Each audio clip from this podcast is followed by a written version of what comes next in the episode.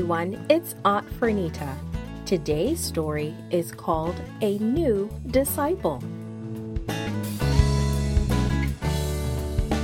The memory verse is from Acts chapter 1, verse 8.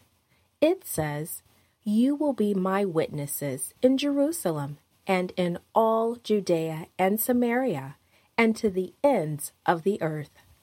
Today's message is Jesus' friends know him well.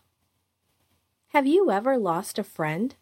Perhaps this was a close friend who decided to be mean and hurtful. A long time ago, one of Jesus' disciples chose to betray him. Because of that choice, Jesus' other disciples and friends chose someone to take that disciple's place. Let's find out who was chosen. So much had happened in the past six weeks. The disciples could still feel the panic and taste the fear. They had run away from the garden when the soldiers arrested Jesus, and they had seen him die. When they closed their eyes, they could almost hear the crowds shouting, Crucify him! They would never forget the emptiness after Jesus died. Visitors to Jerusalem came looking for Jesus, only to be told that he had been crucified. Everyone felt numb. On Sunday morning, the light of hope had begun to shine again. The women had burst into the upper room and shouted, Jesus is alive! It seemed so incredible. At first, they did not believe the good news. Then Jesus had appeared to them. During the past few weeks, they had spent time together, listening and learning more about the Master. A few days ago, they had walked with Jesus to the Mount of Olives. There, he gave them another promise Wait in Jerusalem until I send the Holy Spirit to you. He will guide you and comfort you. Then they had watched Jesus rise up into the air. They had stared into the sky, trying to see him one last time. Every day after that, the disciples and other believers met in a large room. They talked about the things Jesus had taught them and prayed together. One day, about a 120 believers were gathered there. Peter stood up.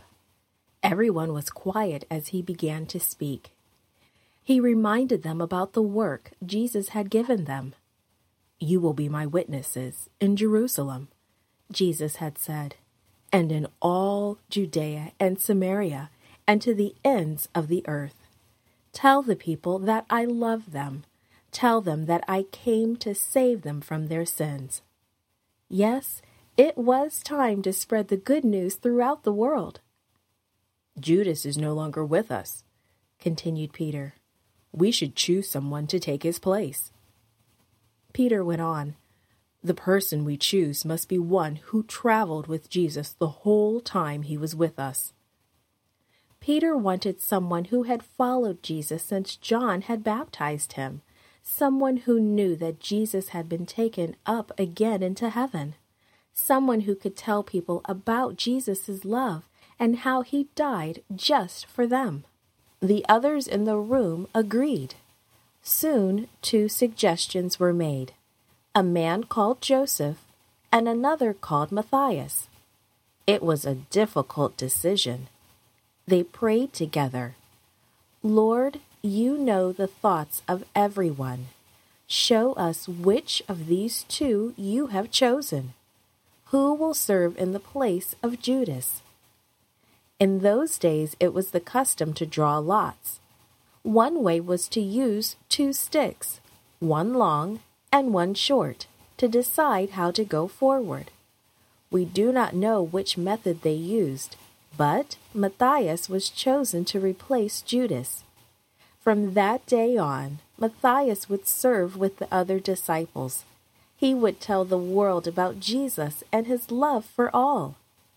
Today, Jesus still needs disciples to follow him, people who know him and will serve him, people who will tell others about his love and how he came to save them. Will you tell others about Jesus? Created and produced by Falvo Fowler. This podcast is read by Franita Buddy Fullwood for Gracelink.net. Animation and artwork by Diogo Godoy. Audio is post produced by Faith Toh at Studio El Piso in Singapore. The theme music is by Clayton Kinney. The audio engineer was Maurice Bailey.